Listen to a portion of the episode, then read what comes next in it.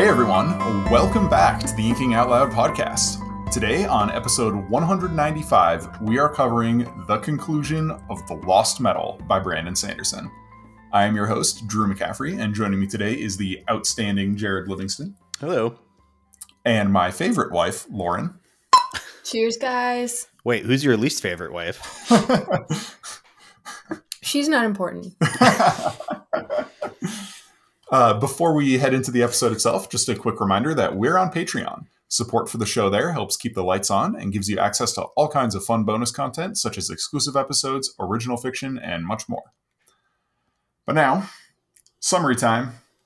Oof. In the second half of The Lost Metal, well, things get crazy. Wax and Wayne split off from Marasi and Moonlight. The men interrogate Telsin before trying to find the bomb and stop it, while the women are off to get help from Moonlight's mysterious friends, who are none other than the Ghost Bloods. Wax talks with Telsin for a while before realizing that she's stalling, and he sneaks off while she's distracted. He and Wade head to Entrone's mansion to find what clues they can. Meanwhile, back in Elendel, Steris works to prepare the city for a possible war. But while all that is going on, Marasi finds an entire universe of knowledge at her fingertips. After some convincing, Moonlight brings her to a safe house where she meets some very interesting people, some of whom seasoned Cosmere readers will recognize.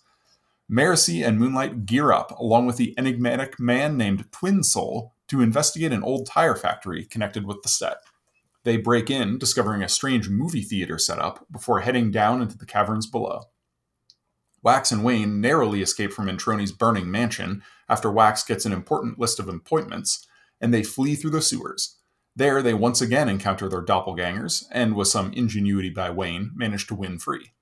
They chase some trucks through the city before Wax has a brief conversation with autonomy itself, and then they settle down for a relaxing drink before their final assault on Independence Tower. Back in the caverns below Bilming, Marasi, Moonlight, and Twinsoul make a horrifying discovery the set has figured out how to create hemalurgic spikes that don't kill the victim. They're detected, however, and an all out fight commences. Twinsoul, using ethers, stays behind to fight while Moonlight and Marasi flee deeper into the caverns. They're hunted by hemalurgic creatures and eventually get cornered in a huge divided cavern. They barricade themselves inside a room where Moonlight reveals her ultimate power and her real identity. Moonlight is Shai from the Emperor's soul and she uses the raw investiture she brought along to forge herself into a full blown Elantrian. Marasi continues on after Shai changes personality, making another horrifying revelation. All the women who'd been kidnapped by the set have been taken and put in a town deep underground, brainwashed into thinking the world above has suffered a cataclysm. Marasi rallies them, trying to convince them that the set is playing them. Wax and Wayne, at that moment, assault Independence Tower. They battle their way up to the top, where a final showdown with Not Wax and Not Wayne awaits. They win, but find that the missile launcher at the top of the tower was a ruse. The bomb is on a ship, already headed to Elendel. With the city's elite fleeing, Steris helps organize a civilian evacuation and emergency procedures for those who can't get out ahead of the potential tidal wave after the bomb goes off. Marasi, back under Bilming, hatches a plan to expose Adroni. she faces him down and narrowly prevents an army of Autonomy's minions from getting through a perpendicularity. And all the while, the bomb approaches Elendel. Wax and Wayne, using hemalurgic spikes from their defeated doppelgangers, land on the ship. They take it over, reaching the bomb, but find a tremendously complicated dead man device hooked up. Wayne comes up with a crazy plan, using speed bubbles, but he needs a little help from Harmony to make it work. Harmony reveals that the special vial the Kandra gave to Wax holds just the tiniest bit of lerasium. Wayne drinks it and becomes a Mistborn. He uses wa- uh, pushes Wax into the ocean and goes below. Using duralumin and a speed bubble, he gives up his own life to save Elendel. Hoid picks up Wax in a boat and brings him back to dry land. Wayne, in Shadesmar, has one final meeting with Harmony before going into the Beyond. And at the end of Era 2, we have the stage set for a new conflict on Scadrial the bands of mourning were found completely drained of investiture. The Malwish are furious at Elendel. Marasi tells the Ghostbloods no and goes into politics. Wayne's legacy lives on. Kelsier is worried about Harmony. And somewhere in the far reaches of Shadesmar, Milan finds a group of refugees. Whoop. Yay, Milan. Game on. Your your summary helped me remember some things that I've thought of. that's that's good. Yeah. Um like I don't even know where to start with this.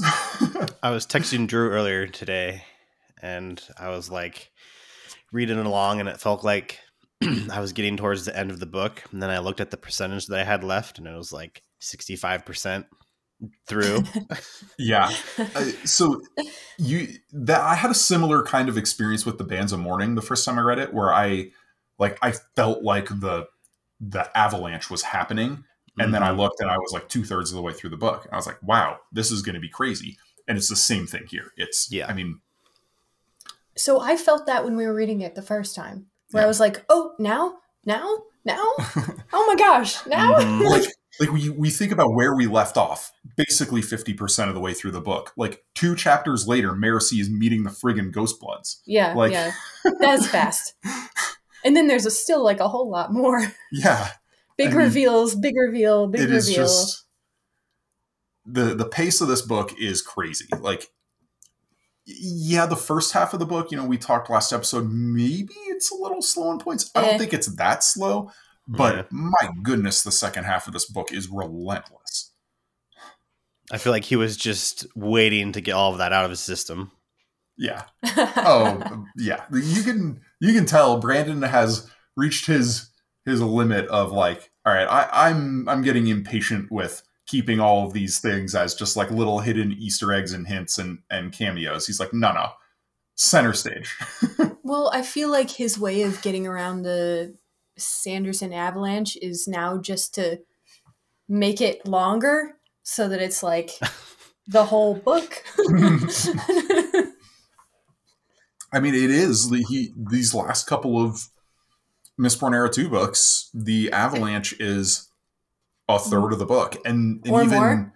even when you go to rhythm of war you could you, you could make an argument for there being first off two different avalanches in that book yes. and you could Mhm. also make an argument that the second one starts in part two like Well, so I felt I kind of felt that way about Oathbringer too, where it was like, oh my gosh, like there is is a huge you might get more pushback on the oathbringer point there are a lot of people in the fandom who hate the pacing of that book and think it's really slow well, okay, I'll, I'll tell the truth. I I haven't reread it. okay okay So I mean, I think the pacing's great in Oathbringer, but there are definitely a lot of people out there who found um, one one part of that book in particular to really drag. maybe it was because I was so. So. excited and I was trying to beat you in reading it. Well, but I just not don't gonna remember it that way. Yeah. Like I so Drew didn't go to work. I went to work.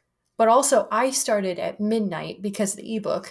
And Drew waited Yeah. for the bookstore to open. the next day at nine. And I still he- knew he like still he was won? probably gonna beat me. So I was like sprinting, sprinting, sprinting like all day while working with the audio, and then I would change to ebook, and then I got home and I took the physical book because he was already done.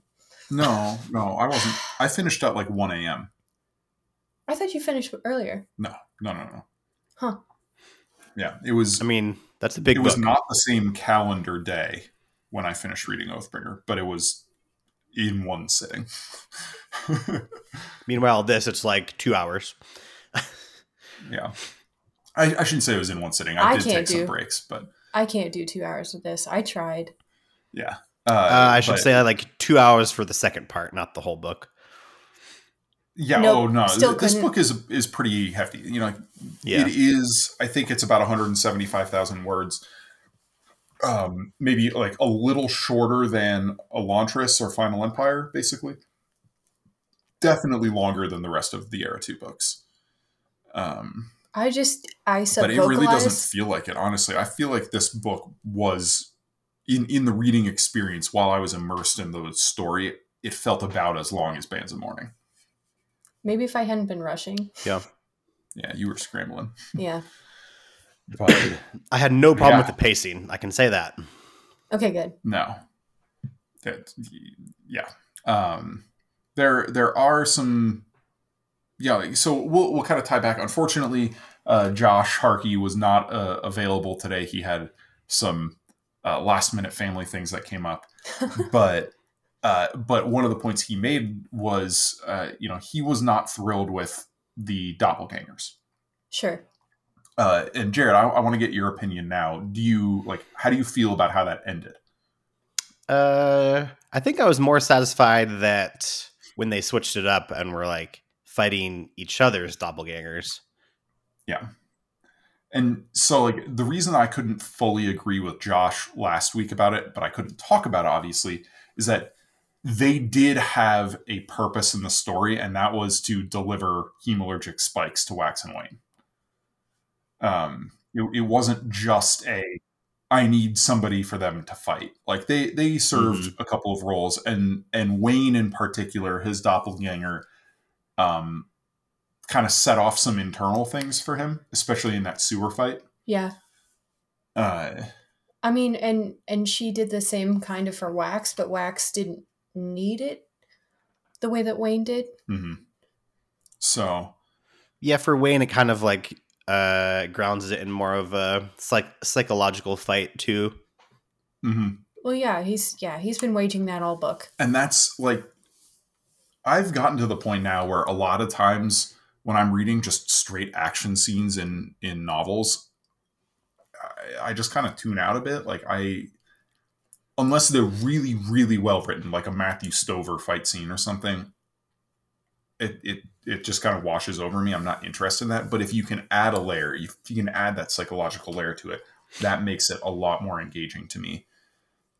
Um, even when it's a character like Wayne, who I don't necessarily love, but but I like that Brandon added that dimension to some of the fight scenes in this book.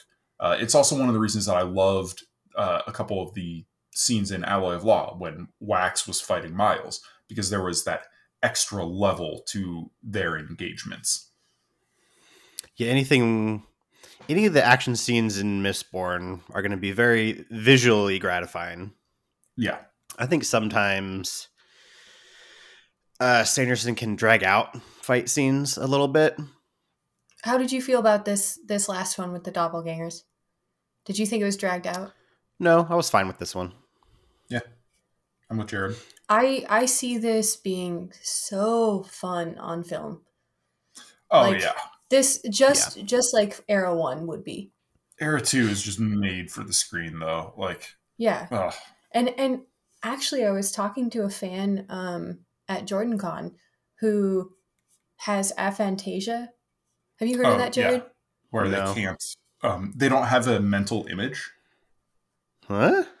Yeah. yeah they read the books and they don't so like yeah if it. there's a description of wax pulling vindication from his holster they cannot envision what that looks like in their head what yeah and he still loves all of these books and so i was trying to understand the the appeals may be slightly different for us than it is for him and i mm-hmm. it's hard to understand because i i always see it yeah. yeah, I mean, some of the scenes throughout the series as a whole, some of the action scenes can be a little bit predictable. Like, usually he opens the book with an action scene that's a little predictable. Yeah. Sure. For example. Uh, that's true.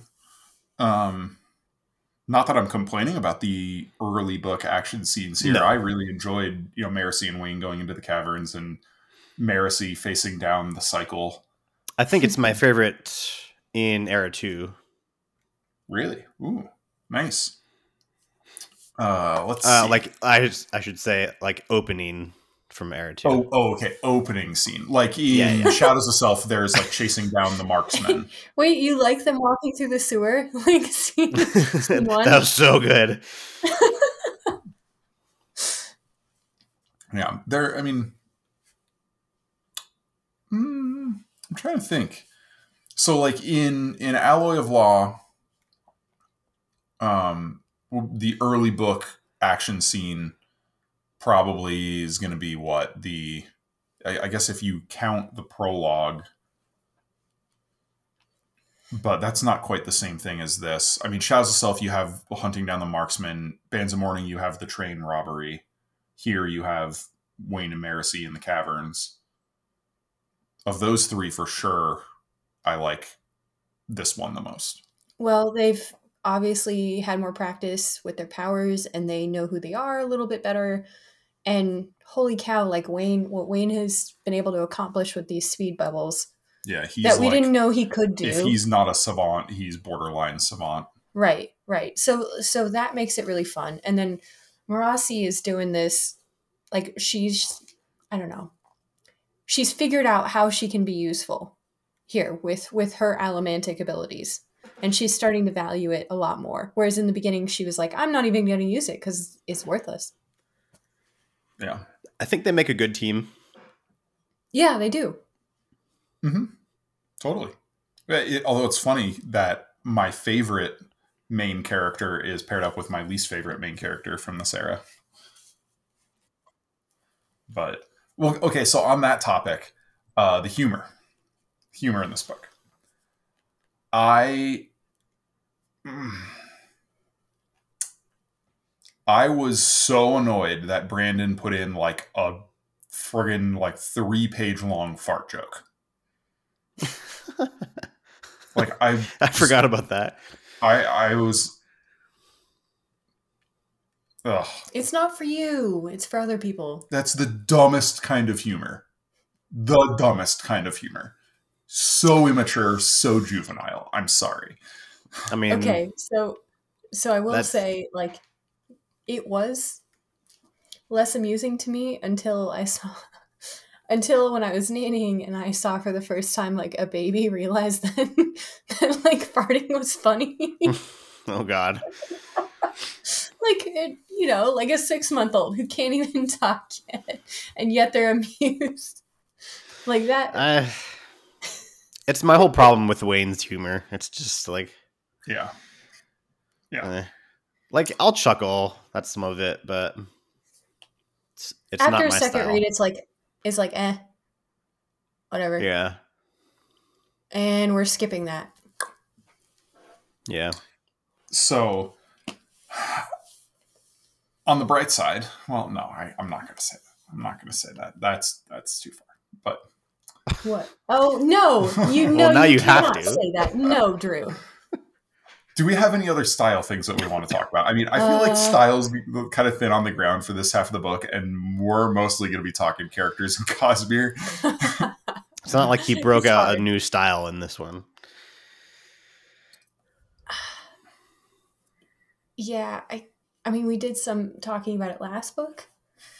I mean, last half. Yeah. Oh my gosh, I'm I'm just thinking back to some of these Cosmere things. Okay, okay.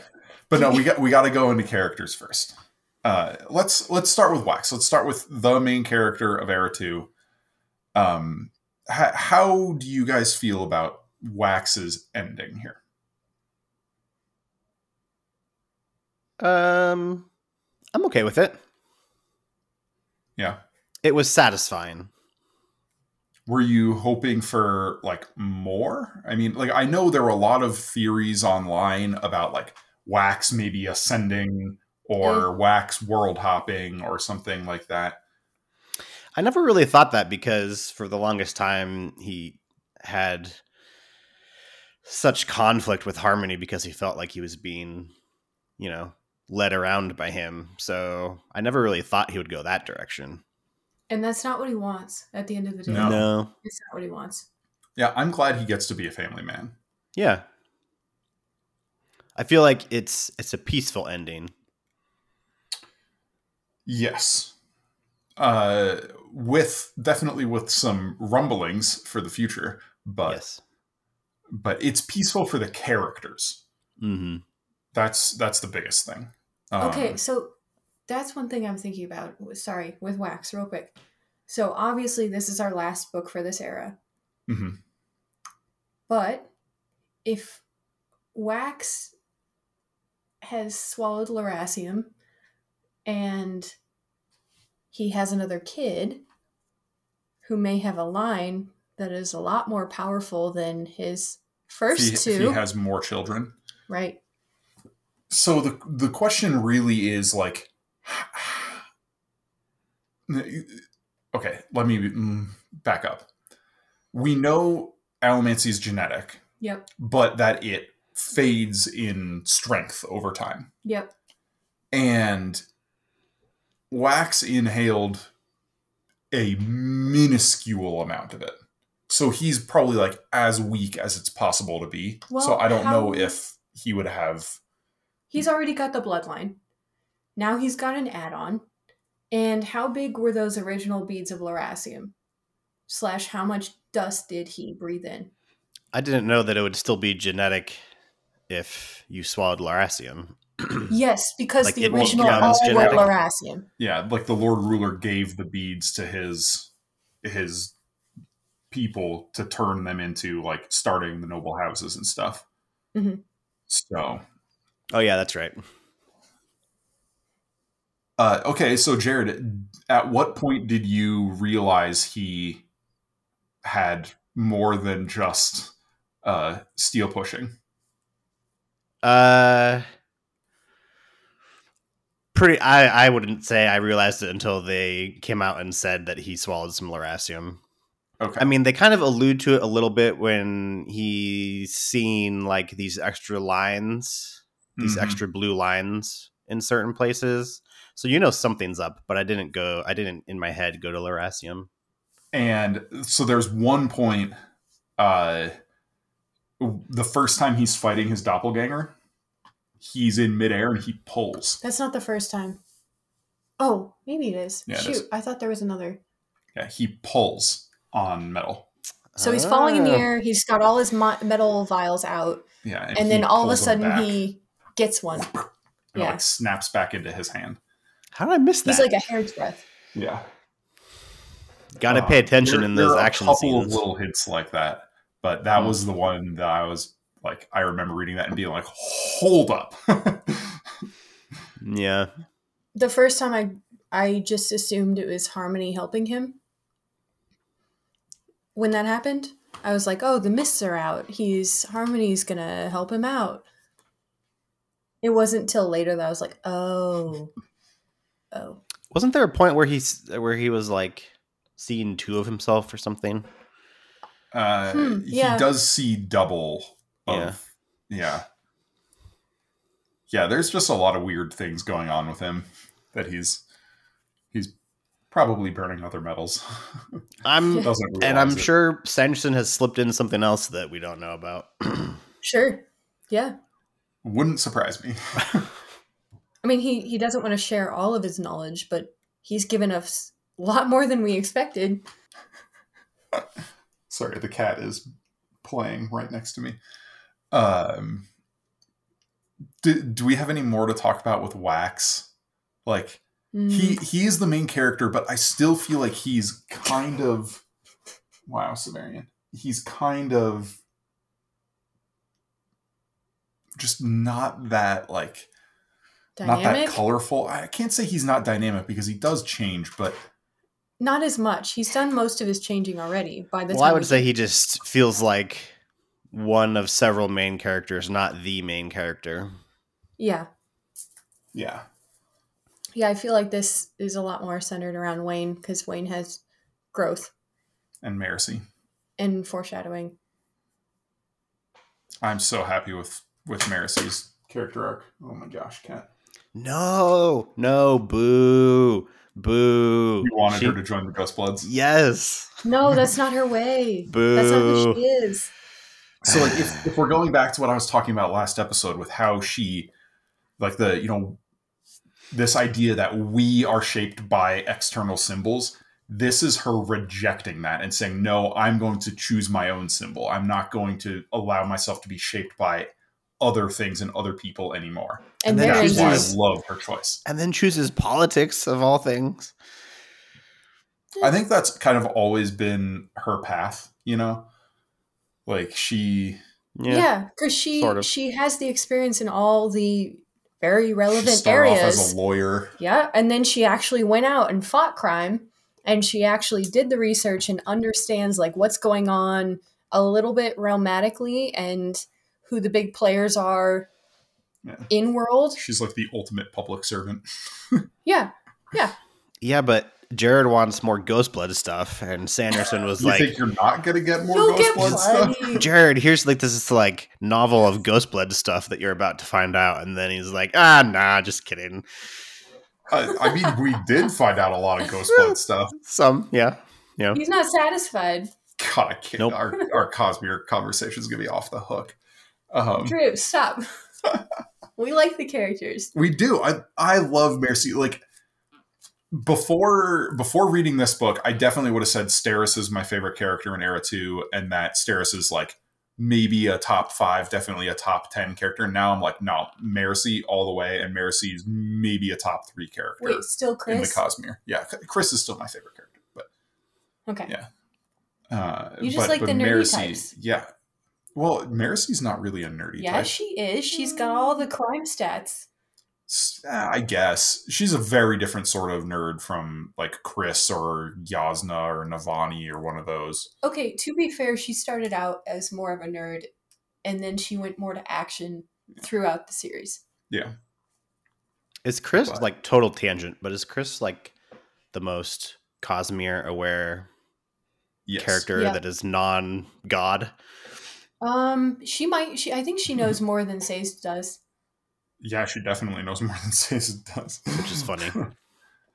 I mean, but she he, yeah, knows he's more got forces l- deliberately limiting his influence and knowledge. So Yeah, because they're scared of him. Yeah. But but also like let's see, she knows more at the time of secret history for sure than Saze does, but I, I still am not sure where he is completely with knowledge. We only have a little bit of in the letters. yeah, and those are before Era Two, but not that much before Era Two. Yeah. and and clearly the the influence of autonomy on him grew over that time. So- Unfortunately. But yeah, uh Stairs? Steris. Okay. Ah yes. So There's warming. Delight. Yeah. Like I I still feel like I wanted more from her plotline. I was a little underwhelmed. I mean politics is underwhelming. Uh like It doesn't have to be though. I don't mean, know. look at House She's like dragon. That's all politics. That's super engaging. yeah, but there's no killing here. We're we're civilized and we don't we but don't it's it's not necessarily it's not necessarily the killing in House of the Dragon that I find interesting. Like it's the you know so that's that's just what I'm saying. Like I I get what Brandon's trying to do with her. He's trying to you know like build up a strong female character who doesn't have to be a Vin, you know, or a Katniss or one of those like the what has become a stereotype of you know strong female character quote unquote just means uh kicks ass yeah. and well, and he's like so he's trying to develop a a well realized deep dynamic female character who is who identifies with traditional female roles. And and i like that. I like Steris as a character. I just feel like every time we went back to her it felt like a little bit of a letdown in comparison to what Marcy was doing or what Wax was doing or what Wayne well was doing. it, it was never going to be fair. Like she's she is exactly who she needs to be in this crisis and she is doing exactly what she needs to do but Yeah, I'm not disputing that. she she can't compare to these other plot lines it's But that goes back to what Josh was saying last episode. Like, I wish she had stayed with the group. okay but i i like her being fully realized here where she doesn't she doesn't need them she is does better she than they could be at this So, so you're saying her plot line landed a lot better for you than it did for me. yeah do you yeah. think she would have grown more if she had gone with the group? no I don't know. To, I- like, you could have had some really interesting things happen with her dealing with like the p- politics of Bilming or her getting involved with the the town. no Like, she was kidnapped. She was destined for the town. That would have been an interesting full circle. You know, she needed this time on her own. She desperately wanted somebody else to do this for her because it was uncomfortable. And she knew that it would be hard. yeah. She can't be fully realized with the group. She needed this. I mean, she could still have had her moment to like put herself in the spotlight if she had gone to Bilming. She needed this on her own, though. I don't know that she I mean, would I have guess I been don't like. agree, but okay. I guess if I don't you know that she would have separated been overshadowed if she went with the group. Yeah, I guess if you left her alone in Bilming to deal with things, then she could do it. yeah. All I Yeah, know is mean, this is this is you know rewriting a book, but I yeah I, I'm glad that it landed more for you than it did for me because that was one of one of the things that is preventing this book from being my favorite in the series. I mean, like I Wait, told which you is- last time, I aspire to be more like her. Mm-hmm. her scenes made me happy. Yeah. Yeah, like she is still a joy to read about. Yes. Like Steris is wonderful. Okay, I'm gonna point out something else is my favorite. I'm sorry, it's a little Cosmere. Okay. Okay, so she and Vendel have a conversation here where Vendel's trying to buy off people's skeletons, Yeah. and Wax says no, and Steris is like, whatever. Why would I need it after I'm dead? So, so I'm preparing to see Steris. A Kandra Somewhere Steris else. somewhere else. Oh God. That would be that would be entertaining. I fully expect this to happen. Kandra Steris world hopping. Yeah. I mean, she doesn't even need to world hop. I I would guess that she would because she'll be harder to spot that way. But she could be in this next era, Well, a Kandra wearing her a bones. Kandra wearing her bones. But I expect to be like, oh, it's a Kandra. It's got Steris. Like, It's, it's Vendel. it's Vendel. that would be entertaining. Um, but yeah, and then last, and definitely not least for this book, is Wayne. Jared, you were right. I called it. I called it. Unfortunately, your miles may vary. no, I didn't want it to happen. I oh, I desperately did. didn't I want wanted it to him to happen. die. I'm so glad he didn't become a world hopper. I'm so glad he didn't become immortal. I'm like, uh, No, I bet you didn't. thought when he was- when he went to the Beyond, and I was like, all right, we could just. I bet done. you thought when he was Wayne. talking to uh, Harmony that he would. yeah, I- I'm beyond relieved. but he went out well. I mean, like I really, was- I will say, got to be in this I for a minute. I really enjoyed his ending for sure. It Yeah. was just kind of like, yeah, I knew this was coming. hmm I feel like he did all his growth in this book. Yeah, most of it. Yeah, Yeah. You know? Like, I feel like it was maybe a little bit of a letdown to see everybody else grow a little bit throughout the series, and Wayne doesn't, yeah. Till now. He, he grew like a tiny bit in Bands of Mourning, but, but, nothing compared to the yeah. others. yeah, Like, this was really where note. he began changing as a person. yeah. I was a big fan of how uh, things ended with Allriandre, where he finally like you know accepted that he he would doesn't have to see her, he can just let her be, and then you know gives her money uh, in an inheritance after he A dies. serious amount of money. Yeah, massive amount of money. A no joke amount. But he Um, also gave us, um, he also gave us Mistborn or like misting baseball or kickball. I'm not No- exactly sure. noseball. It's probably like football. Well, or he rugby said he wanted something. it to be long run or something. Yeah, I- And there's a catcher, he started a, a, a professional sports league. which is great. Um, I fully he- expect to so, see that. So, like, I I can't remember. I don't think we mentioned this last episode, but like, he's Batman. It's like he he just founded Wayne Enterprises. oh man. Okay. I mean, yeah, he did. Like he he even he's takes the Batman. He bomb over like, the ocean. He doesn't like uh, using guns. He's the He's hero got we se- deserve. He's got a secret fortune Oh God. that he's using to, you know, like finance all this crazy new technology. Oh my god. His name's friggin' Wayne. Like Brandon had to have been aware of what he's doing with this. Like Should we ask him? I'm I, I I'm sure he's gonna get asked. I don't know. I've already no, I've already seen people talking about it online. Oh, Yeah. dang it! Yeah. I thought it. I thought you. I mean, we were talking about it in the beta chat. Like, I wasn't. oh well, yeah, that was people were pointing that out immediately. Oh, Like, yeah, I'm I'm bad at online.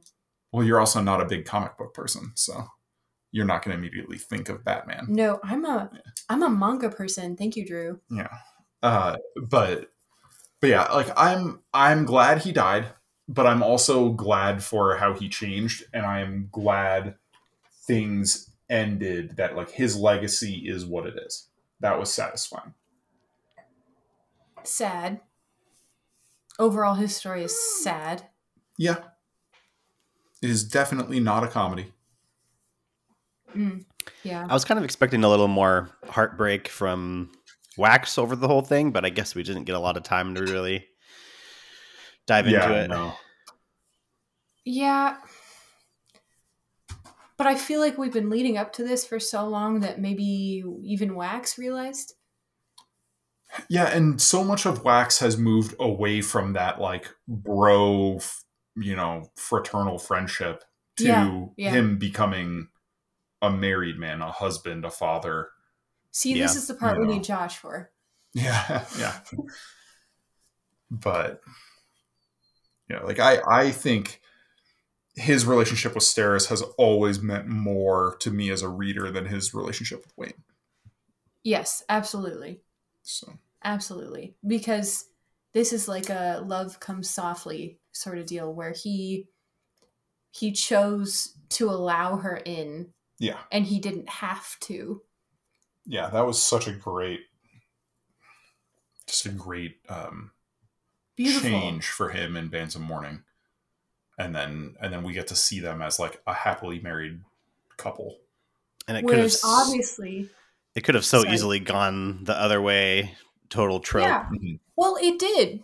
Lord Harms and Steris's mother, I assume that Steris's mother, he makes comments that she Yeah. is like Steris. Yeah. And that he Mhm. was very unhappy in that relationship. Therefore, he sought out Marasi's mother.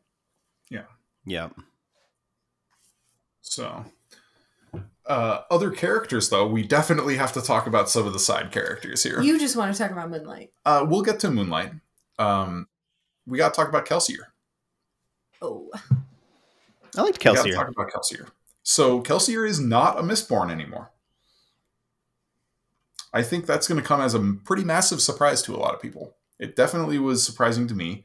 It raises a massive question. How did he make the bands of mourning if he doesn't have feruchemy and allomancy? Uh, there, there's some, there's a lot more to explore in Era Three with the bands of mourning. I'll say that, and the Southern Scadrians, the Malwish. Um, Yeah, I really thought would there be more of them in this one, actually. Yeah, I did too. yeah uh so that's i was going to get into that in miscellaneous but that's like the the major reason that i can't say this is my favorite book in the series like i i totally get that the malwish are like that arc is brandon setting up air 3 but it is so dissatisfying because just you don't get a conclusion to it at all like you don't even get a mini conclusion to what's happening with them in Elendel during this book. It just they're like, oh, we're angry now. Bands of mourning are empty. We're gonna go off and be be angry over here, and like that's it. They're so like obviously the Era Three trilogy is going to deal with Malwish It has to. discontent, conflict between them and and the Elendel Basin, but Okay, so I just want to say with that. So he said what, 80s, 90s tech? Yeah. Okay. So I assume that the Malwish and a lot of these nations down there are already first world, just like Elendel and the Basin. Mhm. and the roughs are. Oh yeah. Therefore, if we're going to progress to 80s, 90s tech, that doesn't really happen if we're constantly warring. Well, I yeah, I, I don't think we're going to see an actual world war in between eras. I think that's something that we're setting Will up here, and we might get to in era three. I think we're probably going to have Cold War type deal. Yeah. Where we've we've got threatening these bombs. Yeah. That is exactly what I think is going to happen. Yeah. Um. Well, and Kelsier basically wants Sazed to like speed up development on the planet, right? Yeah. Yeah, and we already have hints from Offworlders here that they're progressing pretty fast hmm by themselves because they have all the tools because Saze's put them there for them. Yeah. Oh my gosh. What? The Ghost Bloods. uh. Anyway, uh, Kelsier though, we get a pretty like I liked the scene with Kelsier and Sazed talking at the end here. We get the like a direct like Kelsier's real worried about harmony slash discord happening. Like Yeah. that's definitely another setup for era three potential conflicts. and they don't seem to have the bond that they used to. Well, that's not too surprising considering Sazed's being taken over by forces that But- he can't really control. It seems like they really haven't bothered at all. Yeah, I mean, Sazed's definitely upset with Kelsier. Kelsier's doing things he doesn't approve of. Of course. I mean, Kelsier is um is He's always going to go his own way. yeah. Yeah. Uh, mm. Yeah. I mean, this is this is us like seeing exactly what he's going to do with the Ghost Bloods, which are it's not going to be great. And then What do you we- mean? He's more concerned with his own motives than pure motives. Like he always has been. It wasn't about saving the world, it was more about conquering. I really appreciated Marasi calling him out, where he's like, "If you join, you get all our information. We don't keep secrets." And she's like, "Even you?" And he just like doesn't respond and and kind of like has to smile. Liar. I mean, he didn't lie. But I she mean, absolutely called him out on it. let's be honest. He's always a little been a little selfish. That's Yeah, what makes him is. different.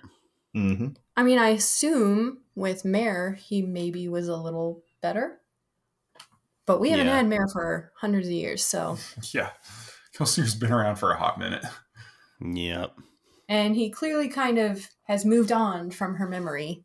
hmm He has found something else to drive him. Uh, and then meanwhile, we have his brother, who thankfully is going to live because they figured out a way to get at him. I was sure that that was the end for Marsh. No, thank goodness. I love him. He deserves better. He His his scene when he rolls into the the constabulary station and he's just like threatening What's and looming and and then and then- crushes the gun. yeah, and then he closes the door and he's just like, oh. it was just all him putting on a show. Like I loved that. I mean, who does he have as a companion at this point? Stace, and that's it? Yeah, maybe some Kandra. Like I don't, maybe TenSoon, but Dude's Yeah. gotta be lonely. yeah, Over all Marsh these years, he'd go a little crazy. Yeah. Especially if you've got somebody in your head 24 7 if they want to be. yep, Yeah. yeah. You're never alone. Oh, so great. Oh. But let's see. Do we have any other side characters before we get into Cosmere? Well, okay, so are you saying that Moonlight and Twin Soul and Yeah, that's Cosmere uh, fine. Um and code names. Yeah. Uh, Do we want to talk about any of the Kandra? Milan?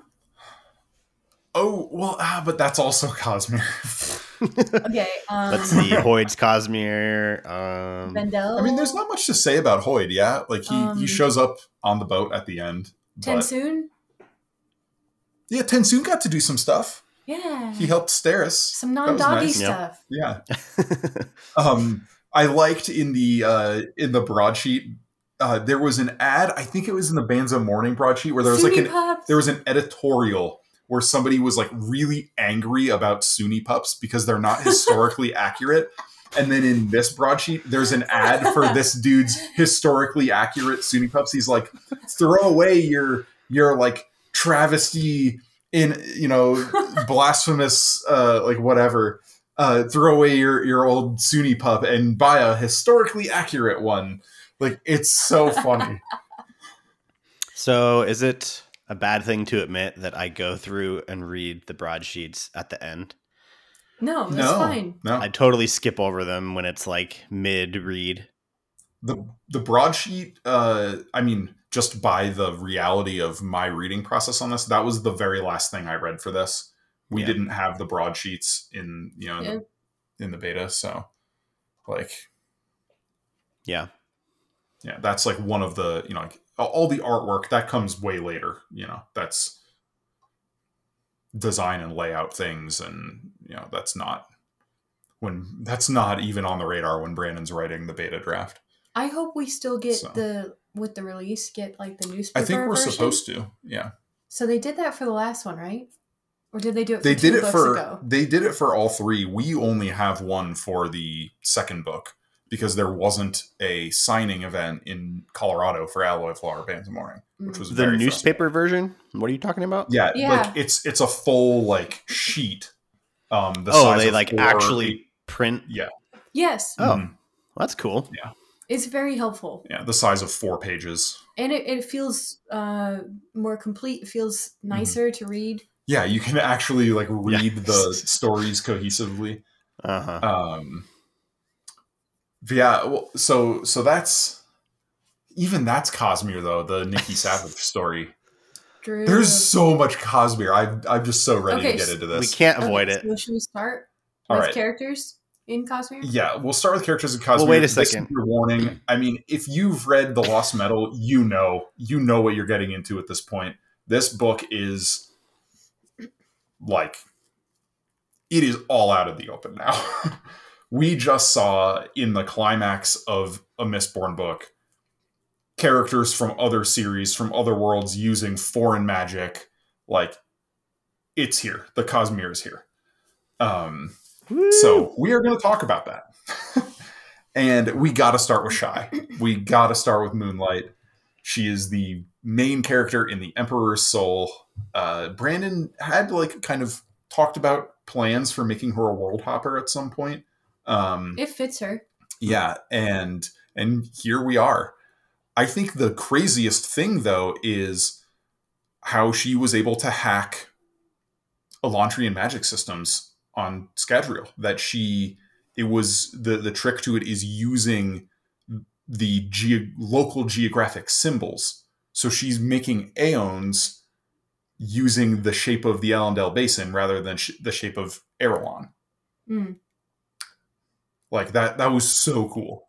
She's got the raw investiture, she's got the door right there. So she doesn't she doesn't have that problem with the location based thing and all she had to do was just adapt her her Aon and boom, fully powered, fully armed and operational Elantrian. So I remember you figuring it out who she was before we were told. Yeah. Well, so there were there were a lot of hints, um, but it was when she started talking about what she's capable of, and I was like, oh, she's a forger, she's Shai.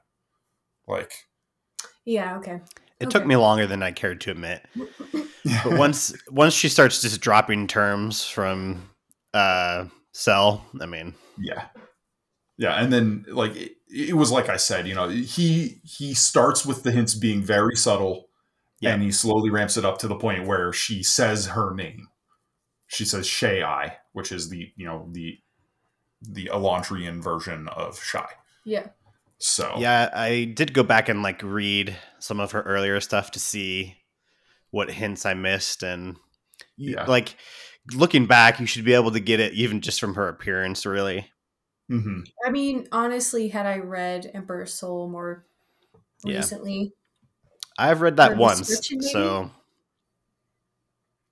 Yeah, I've I've read Emperor's Soul twice, and I reread it after the we read this. the oh, you did time. okay, Yeah. yeah. 'Cause I was like, I think I was a lot of people are going to do that. I was embarrassed because you were you were talking about it. You were like, "Is this Shai? Is it Shai?" And I was like, "Crap! I don't remember who Shai is."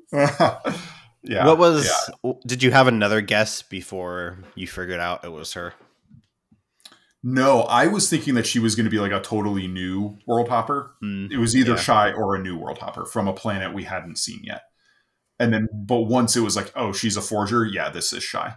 Yep. Uh, and and then my goodness, like when she goes Elantrian, she's terrifying. Like she's she's Yeah. trouble. We got we got a a not loose. happy, um, very haughty, Skilled. uh, fully powered Elantrian rolling around the Cosmere now. and I I hope that's secret history too. Is is like Kelsier trying to find Shai and oh, restore her to her, you know, what what Twin Soul is going to be up to, what Mercy was supposed to help with. I mean, he set it up. Uh, It might not Yeah. be a huge focus. if we don't but- get that story, I'm going to be so mad. I I honestly was really entertained by her impression of Elantrians because obviously she doesn't know many of them yeah, personally. yeah, like that was her her impression is like they're these like super Haughty godmothers. yeah Like, what wish Mhm. would you like for me, child? Like, Oh, Uh, what? What? I can't say. What? Oh, we'll talk about it later. We will talk about it later. Um, tune in for a future episode of the Inking Out Loud podcast to hear about what what uh, Drew is going to talk about. I can't promise when this episode's going to happen, but tune in. You think that's her? no, I don't. No. Oh, I hadn't even thought of that actually. Oh, God. Oh man, that would be insane. All right, anyway. we'll talk soon. We'll talk soon. I'm gonna have to cut out that entire part of this episode, but I'm gonna leave in me saying that. Uh, um. Anyway, uh, let's talk Twin Soul though. Um, ethers, friggin' ethers. Let's go. Here we go. Okay, so Drew, I want you to explain like what previous Yeah. information we have. Yeah. So there was no canon. This is the first time in canon. Oh no, second time. Second time in canon. Uh, Rosite ethers appear in Mraize's hideout in Words of Radiance. Right. Okay. There are like flaky pink crystals on the shelf. But we wouldn't know what those are unless we read. Unless we had read Ether of Night, uh, which is the unpublished rough draft. Uh, a lot of it is non-canon now. Brandon ended up cannibalizing a lot of the like basically one plot line he took from that and used in Mistborn Era One. Uh, the the two shards in Ether of Night are they were called um, Formation and Decay, which very clearly became Preservation and Ruin. Um, but one of the ethers, one of the powers in Ether of Night is Amberite Ether, and he changed the name to Rosite. Um, it's, but it works the same way. It's Wait. the pink crystal. They can use it as armor. Explain how you Yeah. read it. Oh yeah, if you want to read Ether of Night, you can you have to make an account on 17th Shard, and they have an Ether of Night forum there. You can request to get the Word document of it, and they will send it to you. I had Uh, no it's a idea this book. existed. it's it is very definitely a rough draft. I know why Brandon like took that plot line out of it. It's a broken book. It doesn't work. Um, the end is is super disjointed, but it's a ton of fun to read. I love the characters in it. Uh, the magic is super cool, and obviously the magic has remained canon. Um, he he's tweaked a few things. I'm not going to go into those details about what he's changed, but uh, there there are some differences other than just the name. But what's most important here is that Twin Soul is freaking awesome. like how how awesome was it when he just goes full like magic Gundam? that's that's a really good comparison. Yeah, Like- I like that. he's he's rolling around in a giant mecha suit made out of ethers. Like ah I've been waiting. This this is why Brandon Sanderson is one of my favorite authors. The cool factor is unfriggin' deniable. Like, mm, This kind of reminds me of s-CRY-ed, which is an anime where they do manifest their own Gundams Hmm. or Okay. parts as they How does develop. he come up with all these magic systems? Like, he watches he I watches no anime dude. and manga, and he, he not really. He he like only little bit. recently got into anime. I don't know if he's gotten into Mm. manga, but he only recently got into watching anime. he has time to do that. I know he saw the old ones. But Sorry, yeah, Jared. Jared, what? he has time to do that. Mm, not really. no, he treats this like an actual nine to five job, only not Wait, nine random to five. question: Does he like do a ton of reading outside of? Yeah, Not a ton. He does read still, but he doesn't have the time to read like he Well, did when he was younger. hold on. I'm comparing to the average population that reads one book in a year. Yeah, he does a ton of reading. Well, I, I I'd be curious to find out how many books he reads a year. I'd be surprised if it's more than like ten or twelve. It's it's got to be hard. He's got so much he's Yeah. juggling. Yeah. It wouldn't surprise me if it's only like five or six books a year. Yeah, it's not one. But but yeah, uh, so Twin Soul and and he he has a companion named Silajana. I know I'm getting the emphasis wrong. Yes, you are. Um, I assume it's Indian. Silajana, I think was how Kalyani pronounced it. I I don't remember. I so one of the beta readers. Uh, if you read the acknowledgments, Kalyani and her husband Well, she- Rahul. No, have she's a character in the books. in books. She's not a character in this. Anyway, what I was saying is, if in the acknowledgments, Kalyani and her husband Rahul have a very special shout out in the Lost Metal because of their consultation in developing the culture for Twin Soul and the Ethers and providing background on Indian mythology and Indian culture. Um, they are two of the nicest people I have ever met. They, They, are are wonderful. they're so great. Uh, but yeah, Kalyani provided a, an audio sample of her like reading some of their names a while ago in, in a Facebook chat, and but it's been so long I don't exactly remember. I think it was Silajana. There was a little more of a uh, emphasis on the second syllable.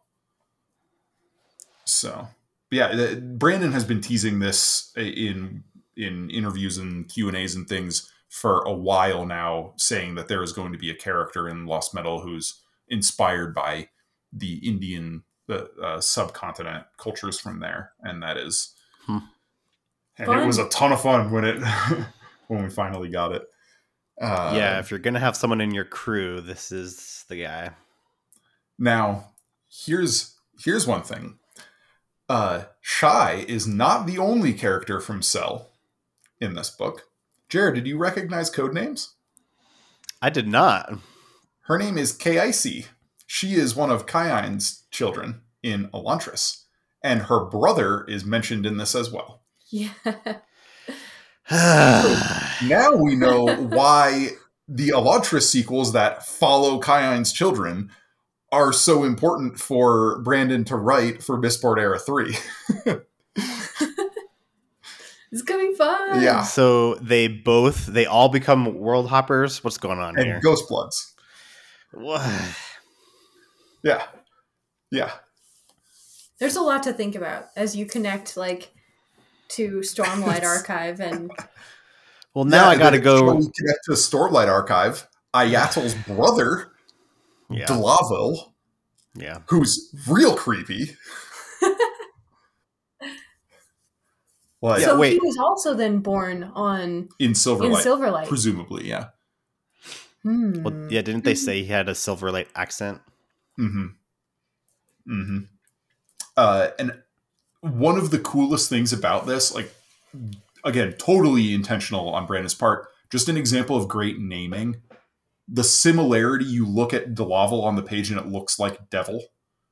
Yeah. And so immediately you have this connotation, this scary, creepy, dangerous connotation to this character. And he embodies that, of course, as we see how he acts. But yeah, Okay, so now I wish I had a Duvel. Because that's also devil. So it's a it's a strong ale that like bites you harder than you realize, and then you fall off your bar stool, and you're like, "Oh, the devil got me." It's all right. Your your beer for this Wait. episode is What is it called? Duvel. Duvel? D U V E L. It's a beer? Yeah, Mhm. it's a style. It's strong. Yeah, it's a Belgian style. Yeah. Yeah. Um, let's see. Uh, other other world hopping characters. Okay, the the broadsheets, the Nikki Savage story with Nas, the haunted man, Oh, and a gosh. compass that is apparently a perpendicularity. Like what? I don't know what's going on. I, I yeah, like, well, I need that Nikki Savage novel, Isaac. yeah, now we have questions for Isaac too. Oh trying yeah. to keep track of Oh, all yeah. the perpendicularities that we know of. Uh, yeah, and we had another one in this story too. I mean, how freaking Yeah. powerful is an item that you can carry around that's a perpendicularity? Like Hoid would kill for that if he could kill.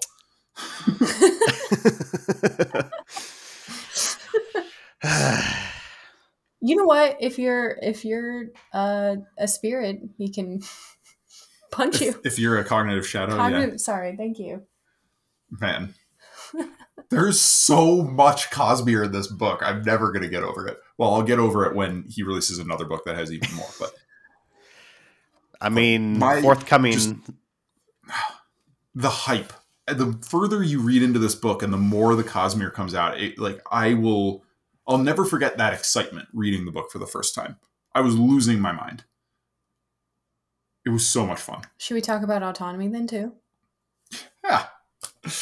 Oh my gosh. So we've got we get a spike in the beginning here, hmm and uh, we, we, learn get a conversation straight up with autonomy. Wax talking to autonomy, not Trell, autonomy. Like, or was it just an no, avatar? It This is is no, no. He's he says when Wax talks to the the person, he's like Trell, and it's like, no, not Trell. I am autonomy. Like, But is she talking through somebody else?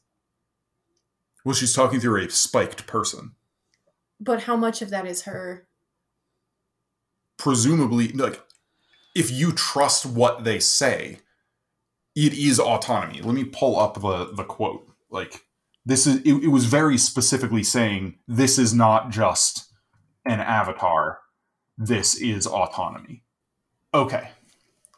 So this is wax after he takes out the truck and he goes and he finds the the woman injured inside this body soon expires, the creature said. You need not concern yourself. He says, What are you?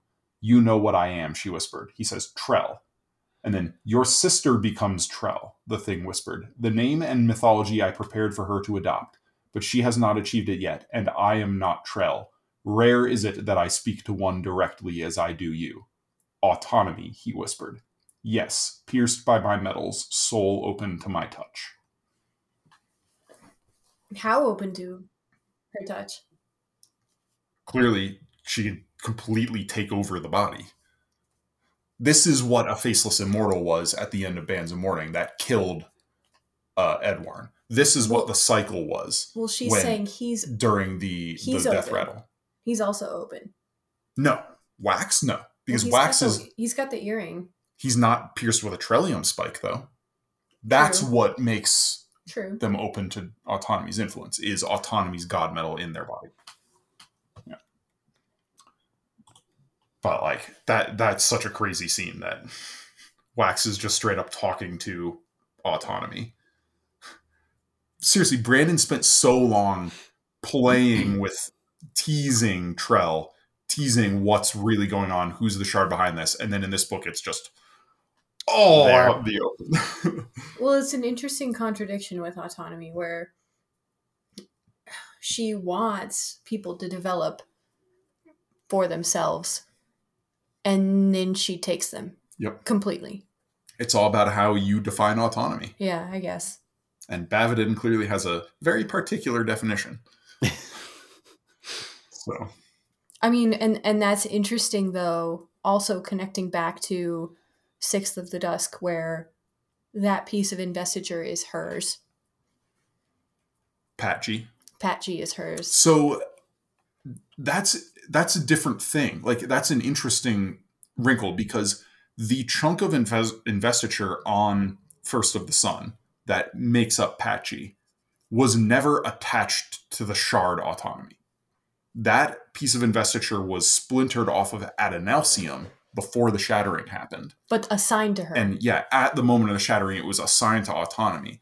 And clearly, it wasn't an immediate thing where autonomy is like, this is mine, I'm grabbing this. It's that by the time we get the letters in Stormlight, they are, uh, autonomy is like turning it into an avatar and creating this specific circumstance to challenge Hoid. And it's interesting because we have these trappers who are the only ones on this island until the book. And they are not faceless immortals. No. And they're not spiked and they're not like Yeah. invested as far as we know. They're also not controlled by autonomy. So why would they Yeah. have to be spiked or faceless immortals? she could. She could do it. She's invested in I'm- the island. If they I'm- eat something, she could invest them.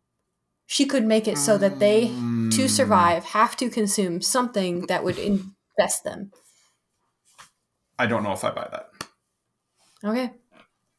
I don't I don't think eating something like eating the parasites that that are invested would develop cracks in your spirit web that would allow a shard to take you over especially from that distance because she's not personally invested on first of the sun Oh, I'm not saying full control.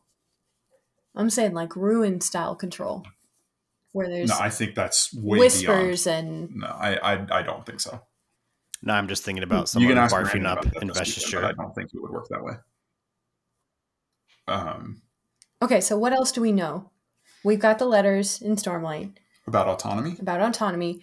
all we know about autonomy is either in this book, in the Taldain essay in Arcanum Unbounded, or from the letter in Oathbringer. Canon, not including Words of Brandon. Right. Yeah. And we saw this army. Yeah, the men of red and gold. Uh, that was kind so of they're just waiting in space. apparently that was like, I- anticlimactic.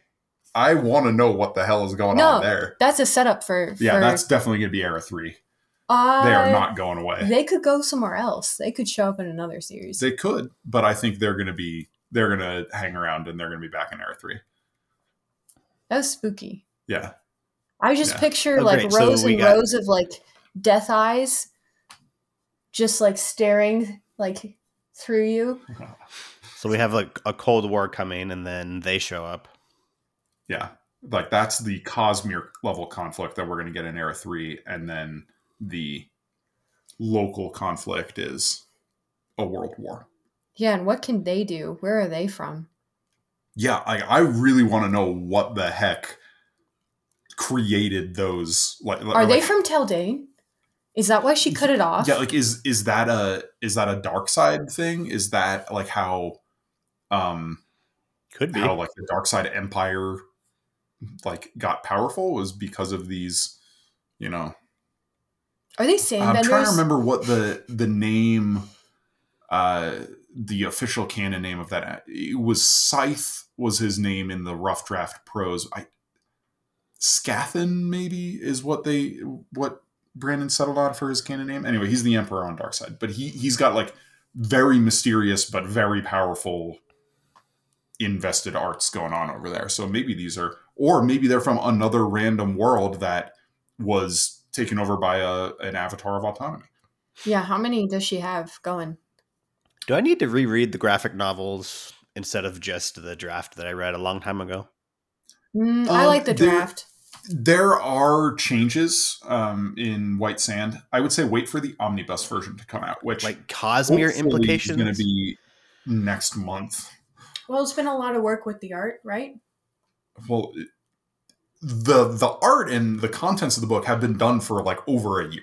The art has? Yeah, the the, the producer Dynamite has totally bungled the rollout of this. It was supposed to be released to the the Indiegogo backers in June, Oh. and they've they've come up with excuse after excuse after excuse about like they straight up lied on one of them where they're like, oh, you know, we had to go back and get more art fixes from Dragonsteel. Meanwhile, the White Sand Omnibus had already been released in Italy and Spain.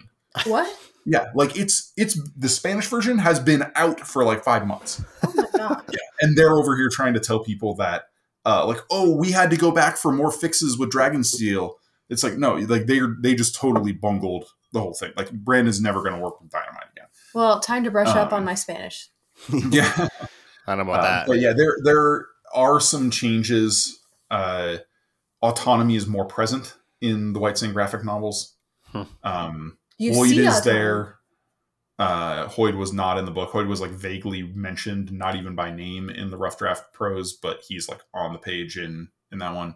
Um, there are a couple other character changes, but Politics a little bit. uh, the I just want a Hoid book. Like one of one It's of the coming. characters in the White Sand prose who does not have any magic does in the graphic novel. Uh, I feel like a Hoid book's going to be real late in the line. Mistborn Era Four. Uh, Mistborn Arafor, Hoid is going to be a major character, and Oh, Dragonsteel, obviously. So, okay. Do we have any more Cosmere things we got to talk about? Oh, Milan. We got to talk about Milan. So this is the first time in canon we see a Sho Del. Uh, Uh, wait, didn't we see one in? Hmm. Okay. wait, wait, what? Stormlight no. Where would we have seen one in Stormlight? in the cognitive realm. In what book? Um, Oathbringer, I think it was. We have a Sho Del at the like watchtower. The the not the watchtower. The yeah No. yeah we see a Sho Del in the cognitive realm. No. I don't remember. Are you talking about the like fortune teller in the White House? That's an Elantrian. That's a guy from Elantris. Mm, yeah, same book though. No, there there are no Sho Del in Oathbringer. You called it last time. There is a uh in one of the letters to Hoid, there is a reference to the Shard Ambition and Uli Da, who was killed when Ambition was splintered, and Uli Da was a Sho Del. But there, this is the first time a Sho Del appears on screen in a Cosmere book. Nope, I'm right. No, you are not. Okay, read it. Well, we can quickly find out. Uh, so, in the Milan epilogue, 19 months after detonation, uh, her guide, John Venn, the creature, she was a creature with chalk white skin and large, almost reptilian eyes. Her white hair was wide like strands of grass. Sho Del were apparently rare out here, but made excellent guides. The envelope was stamped with the words Silverlight Mercantile. Wait, wait, and have a direct line to their gods. Uh, yeah. Yeah. Excellent guide. Something about having a direct line to their gods. Uh, so this is a dragon steel thing. The Sho Del are the third species on Yolan, along with humans and dragons. Uh, if you live close enough to the BYU library or you visit the BYU library, you can read the uh, rough draft version of Dragonsteel Prime. Although I think that's going to be getting released sooner rather than later. Um, they were talking about doing that with the Words of Radiance leatherbound. Well, wasn't There's not there like a huge waiting list. Oh yeah, they're yeah. It's not easy to, to like you can't check the book out. You can't just roll You up to go there. to the library. Uh, I mean, you can. That's like what you have to do. You have to read it in the library, but uh, but you have to get prior approval to do it. So yeah, um, I know one of our friends who's going out for Dragonsteel Con uh, in a couple of days here got approval to go in and get time with Dragonsteel. Uh, but yeah, the Sho Del are all over that book. Um, yeah, so this is this is a big deal. Finally, getting Sho Del in in uh, the Cosmere. The other thing, um, there is definitely a hint at the very end. There was land ahead, and lights that seemed too alive for the cold fire of the strange place. People crowded around, hundreds of them with strange outfits, many with odd red hair. Hmm. I missed that. Um, these are probably horn eaters, Mm-hmm. refugees from Roshar.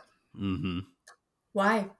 That is a great question. This Yeah. takes Well- place after Stormlight 5. Yikes! I'm scared. Yeah. Yeah. Wait, how do we know this is after five? What's up? How do we know this is after five? Um, there are some hints in the scene with code names. Um, but mostly words of Brandon. Where he's laid out timeline for us. Yeah. There was a time that he was considering moving Era 2 before the like main events of Stormlight. Oh yeah, I remember. but uh, ultimately decided like yeah this is somewhere between stormlight 5 and stormlight 7 is when Okay. when this is happening Okay. so Good Yeah. God. There there is just so much insanity cosmere insanity in this Are book we forgetting stuff? I feel like we are. uh, i mean like hemalurgy the hemalurgy re- reveal is a pretty big deal that you can make spikes they're not as Scary. strong Well, obviously Yeah. but Okay, so I was thinking about this. Um, so we have had shards that are uh, obviously splintered already in the Cosmere. Um, we maybe have a sneak peek at how that is done here with these this mini experiment in the lab, where they go at each other, and there are serious effects with the metals. Where Sazed Could is be. split.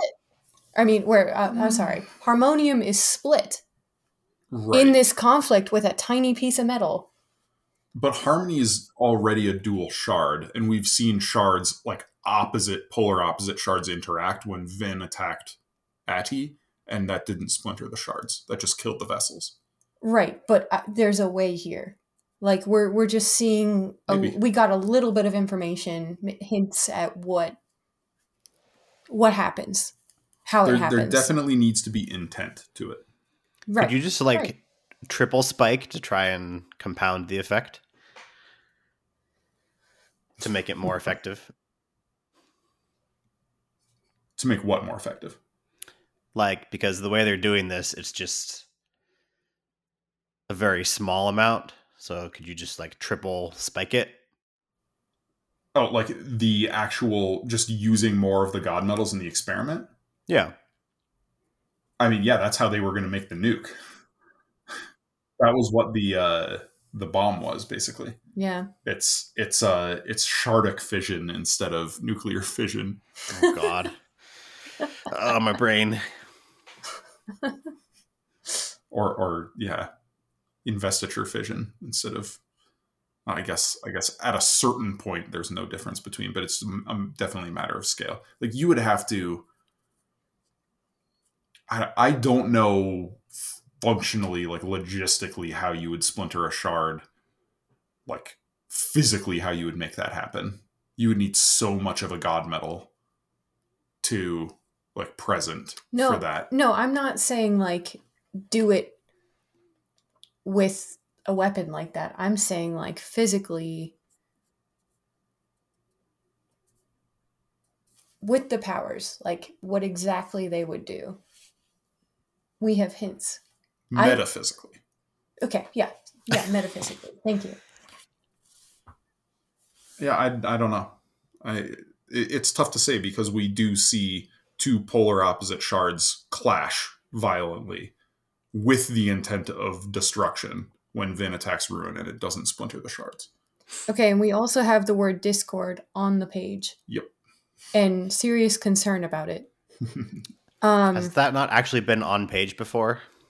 no. it has. Wait, really? Um, there is a prophecy about the hero of ages in Mistborn Era 1 where they say, and his name shall be Discord. Oh. Dang it. And that's why this theory has been around so long. Oh, I people people asked Brandon like years and years ago like um that basically the answer was like if if somebody other than Sazed had picked up the shards or if Sazed had had a different interpretation it could have become discord instead of harmony. Like Kelsier, if Kelsier had the shard. Immediate discord. Yeah, I, I don't think Kelsier would have been able to handle. But I mean, we know he couldn't handle Preservation. preservation. He didn't have enough connection. Right. So Um Do you think see what else. do you think Harmony is going to be a goner eventually? yeah, I think I think Sazed's going to lose control. Okay, so here's another question. Do you think that he could split? That he could half his soul? No, Do you think there would be another way for him to I think he could split off one of the shards and leave it un unvesseled. But I don't think he could split himself in half. I mean, we know they can splinter. Yeah, but they don't they don't give like their own that's splitting off a chunk of investiture, not their mind or their own soul. What if he split his mind and his soul? I don't think that's possible, Lauren. I don't know. I don't know. I'm just bringing it up because it's that fun. would that would kill you. That would kill him. Like Or they're just both Maybe. shadows. I don't know. I don't know. I have to. I had to play with it. Okay. He's a goner. That's all I'm saying. Eventually. yeah, I I wouldn't be surprised if Sazed doesn't last through era three. Well, we've got multiple shards aiming at him because they're threatened by him. Yeah. He's got a lot more than any other shard, I would guess. Aimed directly at him. Probably.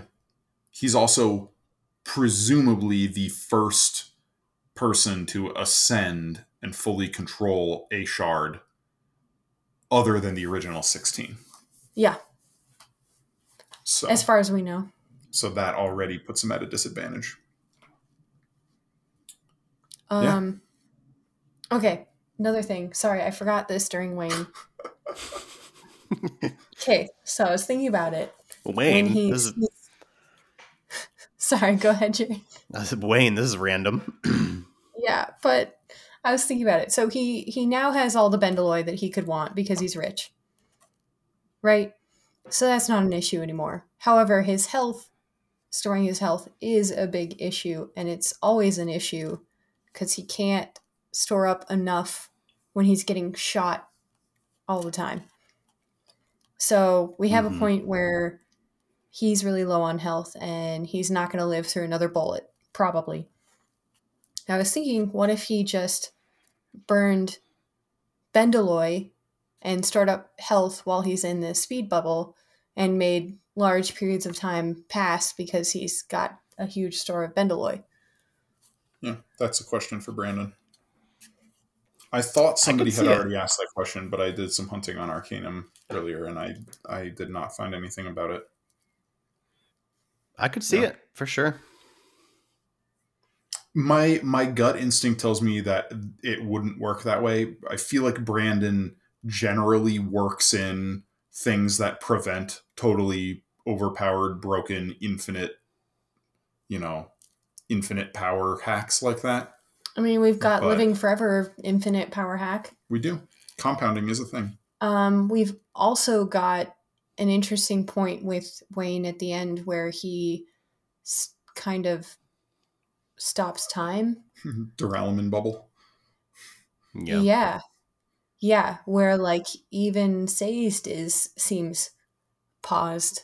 Hmm I mean, duralumin, along with other metals, definitely has some pretty cool possible applications. Like we saw duralumin and atium at the end of Yeah. Era One, and that just straight up allowed Elend to see into the spiritual realm. Like it gave him Shardic future sight. and this is like Wayne bending time. hmm Oh no, could could get really interesting here. It could. Also, didn't he like make a hole in the speed bubble? yeah, he's like got incredible ability to shape speed bubbles I don't now. think Yeah, we've yeah. seen that before, right? we have not. Well, he did a lot of development where he could um, contain the speed bubble just around his body. hmm We learned at the beginning of this, so he had like I don't know, He spent- six years developing this. Yeah, and once he had the money to experiment with Bendalloy, he Right. Yeah. Done a lot of work with it. And then we have Harmony kind of confirming for us that he is the only one who has this level of ability with Benloy. Yeah, yeah, Like he's got to be savant level at this point. Like, um, I don't know, some some of like Breeze was a Spook. I think Spook's the best example. no Breeze at soothing. I don't know if Breeze was a savant though. Do you remember? Like he's really good at it, but savantism like comes from like constant burning. He and- was. He was. We find out in one scene where he is. Yeah, he has a hard time turning it he off. He doesn't ever turn it off. I don't, I don't remember. I, I again, I'm gonna have to look up Arcanum. I I don't think he was a savant, but he might he might have been. I know Spook was a savant. Um, because like there were like definitely um uh bronze savants. Um, oh, this is Brandon talking about backpedaling on savants. Okay. Huh. Um, I mean, Breeze I don't know. I, I'd have to do. Breeze is his but- favorite character. Well, most like him. Most like him, he said. I know he said that. Yeah. But, but yeah, uh, I think that's everything Cosmere. Unless you guys have anything more, we are already an hour and a half in. Oh jeez. Uh, I still have this nagging feeling that we forgot something big, but I don't know what it is. I mean, Nothing for me. There are so many things. there are. We talked about the perpendicularity and the Men of Red and Gold. We've talked about the Ghost Bloods, Kaise code names, Twin Soul, Shai, Kelsier. Oh, you know what? Hmm. We haven't really talked about how uh, they're able to take even uh, non-misting and spike them and Yeah, take and the get- investiture Yeah, out of and their get the, soul. the little bit of preservation that got put in there. and yeah. then they added that they can use like 20 to 30 to create a full misting. misting. Yep. Yeah. Um, Yeah, there are some so- crazy applications of hemalurgy that we're just discovering. So that means how many does it take? How many more does it take to create a full blown Mistborn? well, a lot. I mean, presumably times 16. Maybe. Well, it, it, if it takes 20 to 30 to make a misting, that's one metal. So How- you have to give them all 16 but how good is that metal? Is that like a barely able to? Like maybe we think wax is barely a misting. I mean a misborn, but No, I, I would imagine if their if their standard is 20 to 30 spikes to make a misting, that the misting has to be functional. they also can't make it last long. Yeah, so like it I don't know. So that's going to be crazy. Yeah, there's there's some and and you can also with hemalurgy you can take things other than allomantic powers with it. So Yeah. Okay, so are we going to have just some like crazy business where you get temporarily spiked with needles like uh, acupuncture, like some like, acupuncture your therapy? weekly appointment. yeah, yeah, where you just like we heal you. yeah, yeah, like with gold feruchemy, Yeah, we just make you a, a a blood maker for like 10 minutes so you can heal up, oh dang, get over the flu. man. The possibilities are pretty crazy with that. Mhm. Bye bye cancer. Bye bye aging for the rich. I mean, Yeah. you Like- know, some of this is Well- coming with the future tech Mistborn. It's gonna be nuts. Yeah, there there's there's so many possible applications for this, but but we really should wrap up this episode. We're already over an hour and a half. Um, we still need to do three favorite scenes, Okay. but before we get into favorite scenes, I just like overall impressions on the book. Uh, like ranking in era two. How about that? Uh, my favorite of Era 2, Your favorite? Okay, Lauren. for sure. gotta be there's so much added here and it's the conclusion of all these storylines well most of these storylines Okay. This is my second favorite in Era 2 after Bands of Mourning. Uh, Why? Like I said, I just. The Malwish storyline was extremely unfulfilling in this, and some aspects of the Wax storyline. Steris. Yeah, I, I, I wish there had been more Steris, but mostly it's the Malwish thing. I think Bands of Mourning is just such a tightly written, tightly paced book. Nails all of its, you know, plot beats. It it has a super fun ending, great action scenes. It's funny.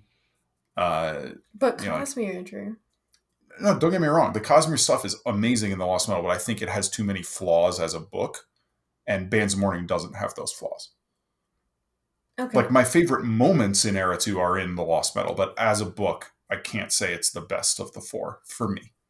Uh, so yeah, I, I would say Bands of Mourning, then Lost Metal, then Alloy of Law, and then Shadows of Self is my least favorite. So, uh, but yeah, three favorite scenes though. Three favorite scenes. I know this is actually probably really hard. Um, super hard. uh, but Jared, uh, why don't you start it off? Yeah, so one I picked was when Marasi was first going through that the Ghost Blood safe house and meeting Kelsier. Mm-hmm. Mm-hmm. Such a good moment. Lauren. Okay, so I feel like this has changed because of second rereads where like maybe I would have been more with you, Jared, in the first read. Hmm. But always this moment for Steris where she kind of realizes her potential and and forces herself to do something that's uncomfortable. You know, Mhm. where she she is the person that they need and she pushes herself into the meeting and she's like no i have planned for this like i am i am ready and i am who you need and you will not you will not ignore me that is such a like big special moment A huge Okay, character great. moment. yeah Yeah. And I know you love Steris. Love Steris. Okay. Well, my third favorite scene was TenSoon going full Rosite Gundam. That's such Okay, a good. Uh, It's just so cool. It's so damn cool. Like we're I believe that is the first time we have seen on the page cross planet magic being used in a life or death combat situation. That I know of, yes. That is a momentous thing. You could maybe argue Nightblood, yeah but eh, like that's a I don't know, that's a little different. Um but but like this is this is like another magic system. Something waiting- completely foreign. Like Nightblood at least like feels sort of like something that could happen on Roshar because it was modeled after Roshar and Shardblades, you know. But like this is just obviously alien magic. And it's so great. I'm just waiting for when it's like commonplace in the books. Oh yeah. oof Uh, so second second scene, Jared. Uh, my second one was when Harmony and Kelsier are talking at the end. Nice. Yeah. That was one of my. I, I mean- I would say that was an honorable mention for me. I Besides, considered it. besides the Cosmere implications, it's nostalgic from Era One. Totally. Totally. Yeah. Lauren. it's another character moment Okay. but I love this in read one too. Like this really struck me. Okay. So we have Marasi um, having some character growth, especially as she's offered this position with the Ghost Bloods. Um, but after she's lost both of them and she's on her own, doing what she decided that they would do and rescuing the people in the caverns, and they don't believe her and she knows that she probably can't win this battle but she goes anyway and she also has to dig deep here and know who she really is to win this fight. Hmm like confront her own demons of like i'm worthless. She's like no. No. I have done this already. I know that i'm not worthless. And I know that my efforts make a difference, even if they're not epic, like mistborn moments. Yeah. I don't need those. Mhm. That's not who I am. Like my strength is not about, uh, you know, feruchemical or or misting abilities. It's about like my character. Oh, it's a special moment. Nice. Yeah. That was definitely on my list that I was trying to whittle down from. Honorable mention for sure. Yeah. Well, my second favorite scene was Shai going full Elantrian. I see a theme here. You do. Can't can't like argue full either. I it. mean, Full Elantrian yes, yes. Plus attitude. plus attitude. I kinda forgot. Immortals. I kind of forgot about her attitude, to be honest. Yeah. Well, it's it's clearly a caricature. Yeah, it's her her mental image of what Elantrians are like. She which is funny. she clearly doesn't like Elantrians. but also, how much time has she spent with them? Yeah. I mean, do you blame her? Yeah. No, no, I don't. I don't know. I But she's got some jealousy here. spending some time with Raoden would probably be nice. He's a good dude. Galladon's nice. Yeah, yeah, Mm, okay. But but yeah. Uh Jared, top scene. Yeah, definitely when Wax and Wayne were working their way up the tower at the end. Even That though was it, nuts. even though it ends in the the uh, the the fake bomb, it's still pretty awesome. hmm That was a really cool scene. Wax going up like Up the stairs. the stairs reminded me a lot of Kelsier versus the Inquisitor. Just that Yeah. like Yes. pure expert skill with steel pushing. Like yeah. Yeah. Yeah. Just a- another one of those that's like made for movie. Yeah, it is. hmm I can see it so clearly. Yeah. Uh, Lauren, what was your favorite? All right, I'm a sucker. Okay. What does that mean? I mean, it's predictable. Um, so Wayne's final moments Oh, here. okay. Mm. Uh, he's Do you mean his final moments on the boat or with Harmony and Shadesmar? on the boat. Okay. Sorry, on the boat. Um, he's had this battle about self worth for a long time, and clearly, Harmony has been talking to everybody else, you know, but him. And I don't think that helped with the self worth thing. Um, but here he is, like,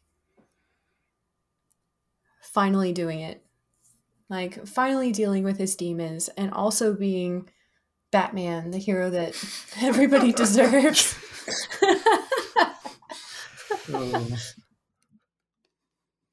I'd be Yeah. shocked if someone hasn't asked Brandon that exact thing. It, it will happen this Yes. weekend at or, or next week at Dragonsteel. It will happen in the spoiler Q and A. but also like his dexterity with Bendalloy here is pretty amazing. Like we we really haven't seen Mhm. this yet. Yeah, cool moment. Yeah. Yeah. Good choice. Well, my favorite scene is Jared's least favorite scene. Apparently, uh, my favorite scene is Marasi telling Kelsier no. Boo. Like I I love the whole vibe of the scene. Like Kelsier's super dramatic, like he's got his face like in shadow and and i- there's so much theater to it. And then it's helped by, you know, the presence of the Laval being like creepy. And well, Drew, and- he is he is the symbol that has been created. yeah, it's eh, and and she she rejects a, an another symbol defining her and chooses to define herself. No, give in. Do you think Kelsier has let himself be defined here? Yeah. Oh yeah. Mm. Oh yeah. Kelsier has always been defined by external symbols. Yeah. Yeah. Okay. I, I can see He that. he would like to think that he's the one shaping things, but he has always been shaped by the symbols assigned to him. Hmm. Especially now that he like is a god. So So yeah, uh, I think that at long last brings us to the end of our coverage of the book. Uh, this is the end of our coverage of I think the currently published Cosmere. I'm pretty sure we've covered. Oh, and we haven't covered White Sand on Inking Out Loud. We'll we'll probably do that for the omnibus um, early next year. I didn't want to do it for the the graphic novels, so but the omnibus is a is a much better representation of that story. But yeah, uh, but this is the full spoiler, full, uh, you know, the full experience, and and now we have a final draft. Jared, what are you drinking? I went the same as last time. Uh, Husbrun Oktoberfest. Is that Huss? H U S S? Yep. Okay. They're from Arizona. Tempe. Nice. Okay. Good to know.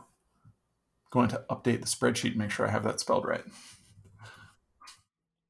H U S S. Yeah. Uh, and then for myself, I am drinking uh, another athletic brewing company non alcoholic brew. This is Lodge Life, uh, once again, their winter warmer. I've already talked about it on previous episodes, so not much to say.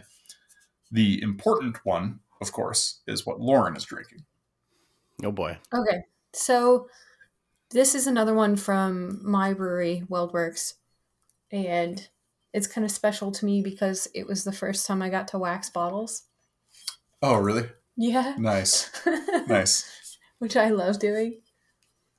So this beer is one of our Medianoches. Um, doesn't really have an ABV. Medianoche is the barrel aged stout line at Weldworks. Yes. Wait, Is what do you mean strong. it doesn't have an ABV? Uh, because sometimes they vary. So you might be in for a little shock. Ballpark it around 15%. Right. Oh, Exactly. God. That's I've seen I've seen Medianoches as low as like 11 and a half, but as high as like 17 and a half. So Yeah, yeah. So so this guy started as uh, two casks of our imperial stout, aged for 14 months in freshly emptied 19 year Elijah Craig bourbon barrels. And then it was blended and aged for another six months in two freshly emptied vanilla extract barrels. Um, these were virgin barrels, toasted and charred, um, and then just used to age vanilla extract. A couple different types of vanilla extract. Well, beans. Um, Anyways, I won't. I won't get into all of that. So after 20 months of aging in barrels, it was finished with more vanilla, and it's pretty darn delicious. Very dark, very thick, pretty strong. Not the strongest that we've Yeah. ever had. this isn't like a triple barrel I want. you know, non-adjunct just Yeah. straight to the straight to the punch. I mean, so I'll say when we get barrels in, they're not always empty. Um, like varying degrees of not empty. so you get a, not just bourbon barrel aged, but bourbon aged. Yeah, yeah. nice. so that's another thing that kind of like varies the ABV here. Mhm. Would you like some Um, beer with the bourbon? Yeah, yeah, mostly beer. It's pretty thick beer. It's gonna outdo the bourbon, but they'll, Yeah. you know, they'll age together with the Mhm. wood. Um, but yeah, so this is Medianoche Vanilla Moonlight. Cheers Oh, to God. Moonlight. Oh yeah. Love it. That's a good one. Can't get enough of it. Uh, but at after an hour and 45 minutes, that brings us to the end of this episode. This has been episode 195 of the Inking Out Loud podcast.